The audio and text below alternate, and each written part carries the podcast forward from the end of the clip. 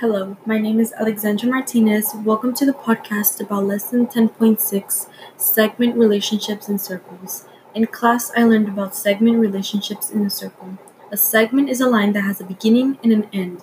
A secant segment is a segment that intersects the edge of your circle twice. A tangent segment is a segment that touches the edge of your circle once.